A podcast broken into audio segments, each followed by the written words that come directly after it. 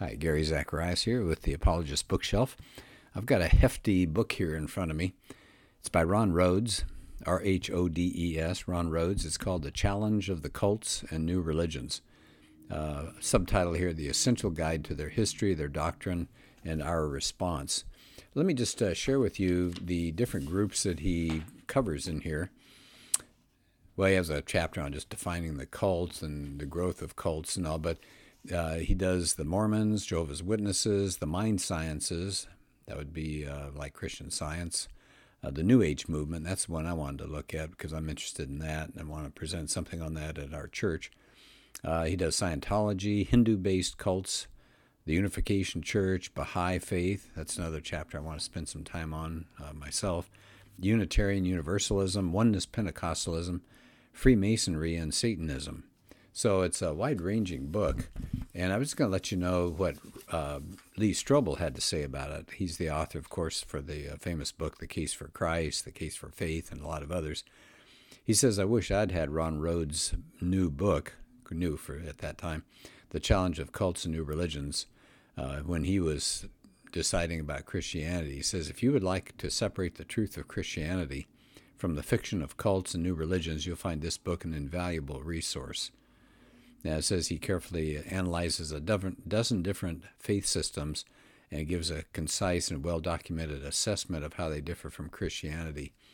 And when you look at uh, what Rhodes says himself at the beginning of his book, he said that he wants to train people to understand and, and maybe dialogue with people in these new religious movements. And he says right up front that he's not just writing this to curse the darkness. In other words, he's not going to write this book just to say here are the bad things. Here here's what's wrong with these uh, religious movements. But he said but he also wants to provide some helpful information to be able to interact with them to motivate those people to use their freedom to leave those um, religious groups and transfer their allegiance to the one true god. So he said there is an apologetics uh, dimension to the book and i certainly agree with that I haven't mentioned who Ron Rhodes is. I guess maybe I should do a, a quick bio of him. He's the president of Reasoning from the Scriptures Ministry. Uh, he teaches cult apologetics. He was a researcher at Christian Research Institute. He was the associate editor of that uh, magazine coming out of that Christian Research Journal. He's an author of more than 20 books, and uh, he's been on all sorts of uh, radio and television shows. So he's got the background, really powerful background. Like I said, I want to do this uh, podcast on the New Age movement because I find that fascinating. I guess because it's kind of murky and hard to pin down, so it's not cut and dried. Uh, he says it's uh, probably the fastest growing alternative belief, belief system in the country. And uh, he uses an estimate from uh, some sociologists that as many as 12 million Americans are actually active participants in the movement and another 30 million are avidly interested. Well, you add those two numbers up. We've only got 300 plus million people in this country. You're talking about more than one in 10 being involved in this. It says if you could get all those people into some church like organization, it'd be the third largest religious denomination in America. Now, that's odd because I'll admit that I don't run across myself people who say, oh, yeah, I'm part of a New Age movement. I just don't see that. But um, apparently, this is much wider spread than I estimated. And he gives some statistics something like 42% of American adults believe they've been in contact with someone who's died. You ready for that? For almost half American adults said they think they've been in contact with somebody who's died. And a bunch of other statistics that are pretty amazing.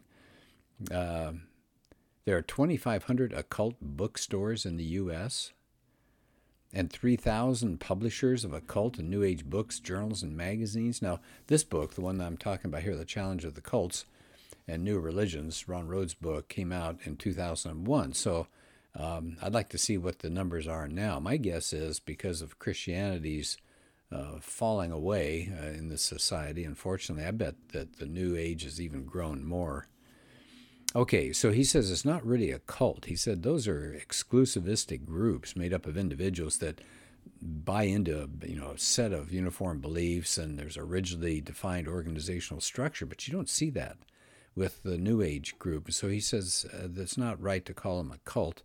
They're a movement.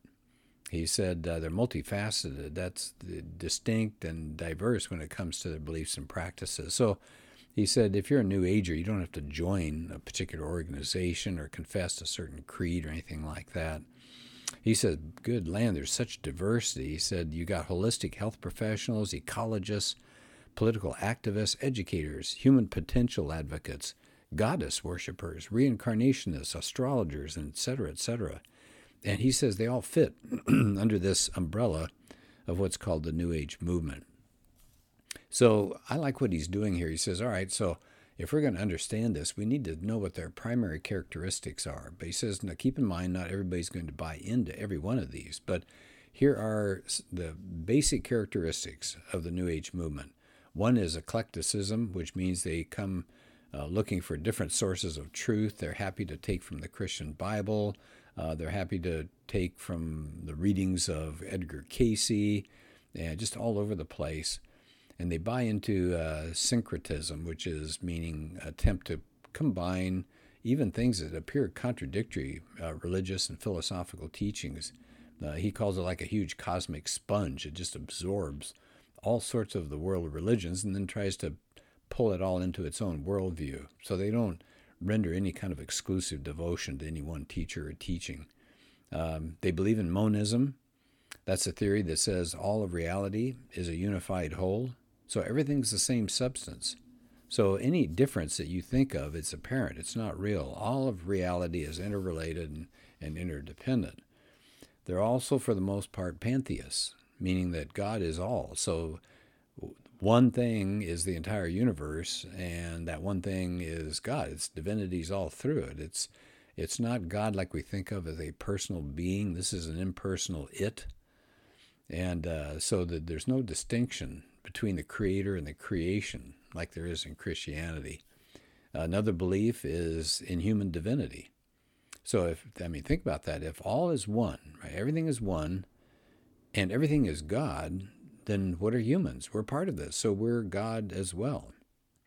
Now, we need to be transformed. This is something else the New Age people believe in personal transformation and then planetary transformation. So, personal transformation, sometimes called enlightenment or self realization or God realization or self actualization, you have to recognize this oneness. You, you've been asleep. You haven't realized you're one with God. You're one with humanity. You're one with the universe. We, we have this illusion, they say, of human limitation, and, and uh, we've forgotten our true divine identity. And then, of course, there's going to be, they believe, planetary transformation as well. If you get enough people involved in this, it'll overwhelm and take over the entire world and change things big time. Uh, they also believe in ecology. Uh, many New Agers think the Earth is a living organism, and you have to treat it that way. And so that's very popular these days. They also believe that there's a new world coming. There's a utopian world coming, a one world government, a global socialism, a new age religion.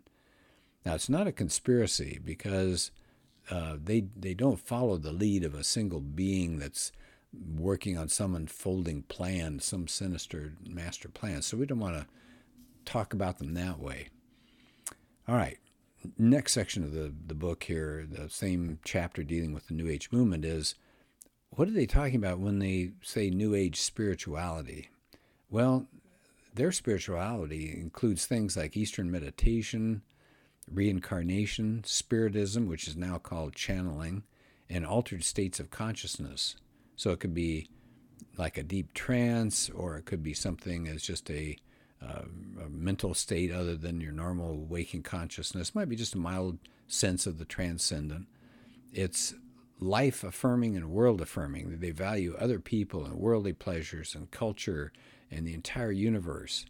That's not self denying like Hinduism. It also involves a uh, revival of paganism called neo paganism.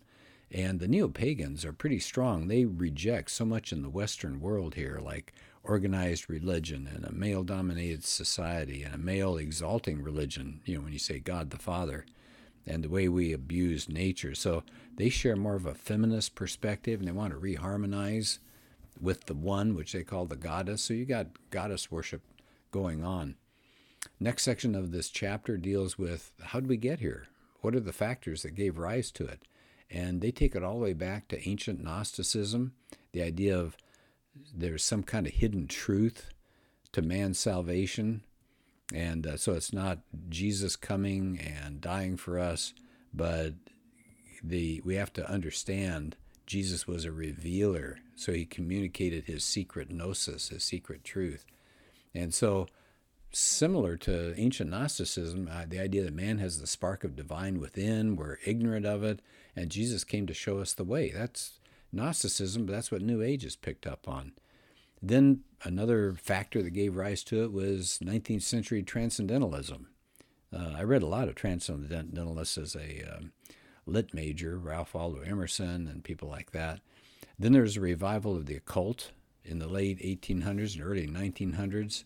Uh, spiritism that's become very popular now emerged in the 1800s, but it's really grown. Uh, Jane Roberts has uh, written a book, well, I guess several books. She says she's channeling an entity named Seth. And then astrology is a big thing, and they believe that we're moving from the age of Pisces, that was intellectual man, into the Aquarian age, the age of spiritual man. So that's the new age coming up. Uh, another factor that led to it was the secular humanism that focused so much on the the uh, intellect and uh, willing ourselves to solve all of our problems. Human reason is going to solve all of our problems, but it hasn't done that. And now there's God out of the picture, and now the humanists say one thing, but they're not producing what they say they're going to produce. So now people get the feeling they're kind of alone. You know, God's out, and the we can't use human reason anymore, and there's no purpose. There's no true meaning or value, and the new age comes rushing in to fill that void. You also have part of the factor leading to it was the counterculture of the 1960s.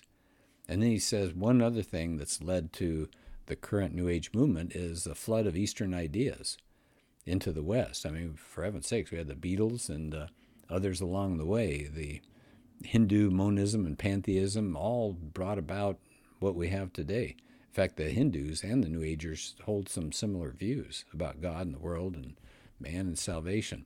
So, what are a few of the New Age beliefs?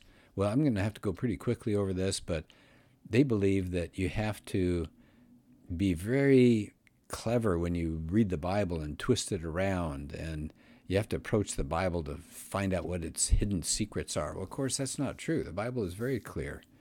And they say that you get revelation through Jesus, yeah, but you get revelation from all sorts of leaders. And they believe in spirit channeling.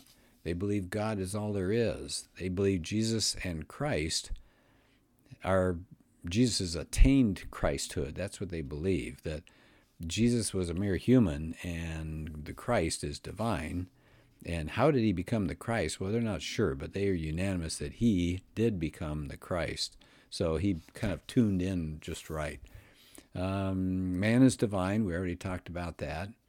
And because we're supposedly deity, then we are viewed as having all sorts of unlimited potential. We can do amazing things. Now, what's sin? Well, sin for the New Ager, there is no such thing. It's just ignorance. We just don't understand. And so there's no talk of salvation. Jesus didn't die on the cross to provide salvation from sin. Why did he die? Well, some New Agers say that there was so much bad karma that the planet was in danger of self destruction. So that balance the karma out. But so man doesn't have a sin problem, but he's got a perception problem. He doesn't remember, doesn't recognize that he's divine. One quote is, We are all manifestations of Buddha consciousness, of Christ consciousness, only we don't know it. So we've got to be in, enlightened. We've got to have that self realization happen to us. Um, they believe in reincarnation for the most part until the soul finally reaches a state of perfection. Uh, one New Ager said, Reincarnation is like show business. You just keep doing it until you get it right. Well, then he has a section at the end here, and I won't spend much time on this also because uh, I just don't want to have this overwhelmingly long. I just want you to let to let you know how much information is in this chapter. It's amazing. The last part is challenging new age new age beliefs that their esoteric ideas are unreliable, that the world religions don't teach the same basic truths. Uh, I've done a talk on that. I mean, that's just absolute nonsense to say all the religions are leading you to the same conclusion. No. I mean, think about this. Jesus says there's one personal God, he's triune. Muhammad says there's only one God, but God can't ha- have a son. Confucius was polytheistic. Krishna believes in polytheism and pantheism.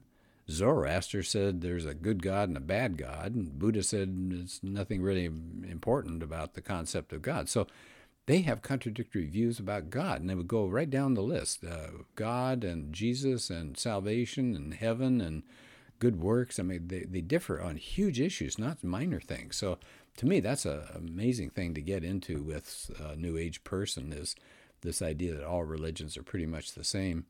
He points out that God condemns spiritistic revelations. This pantheistic view of God is untenable. I mean, think about that. It contradicts common sense. If all is God, that's pantheism. If all is really God, then there's no difference between myself and anything else in the different, anything else in the world. And if there's no difference, why am I calling myself myself? One person noted, Ron Rhodes uh, points out here, one apologist notes, to call myself myself is to assume that there's a difference between myself and anything else. Common sense tells me that I am different from others. I agree. I mean, you've got to fight common sense if you want to get into the New Age movement. Um, something else here about the problem of evil. This is huge. There's no room for evil in this New Age worldview uh, because there's no there's nothing besides God. So there's no room for evil, and yet there is evil. So you look out there and you see awful things happening, countries being invaded, uh, people murdering other people, and you're just going to say that there's no evil? Doesn't make sense. Okay, um, we have a sin problem, not an ignorance problem, he points out. Yeah, amen to that. And uh, they even, uh, well, anyway, so I'm going to end there because uh, this is a, a big chapter. Uh, I, I think this is a book you need to have on the shelf. It's so good and it's so clear, very easy to read. Uh, it doesn't go into a huge amount of depth where you get lost or anything. A lot of information from uh, the sources themselves. You know, what did people say in these various faiths? And then a big section at the end there, uh, bibliography, where he got all of his information. And again, just rich, rich material here, something for everybody. So again, the book was called The Challenge of the Cults and New Religions. Ron Rhodes is the uh, author.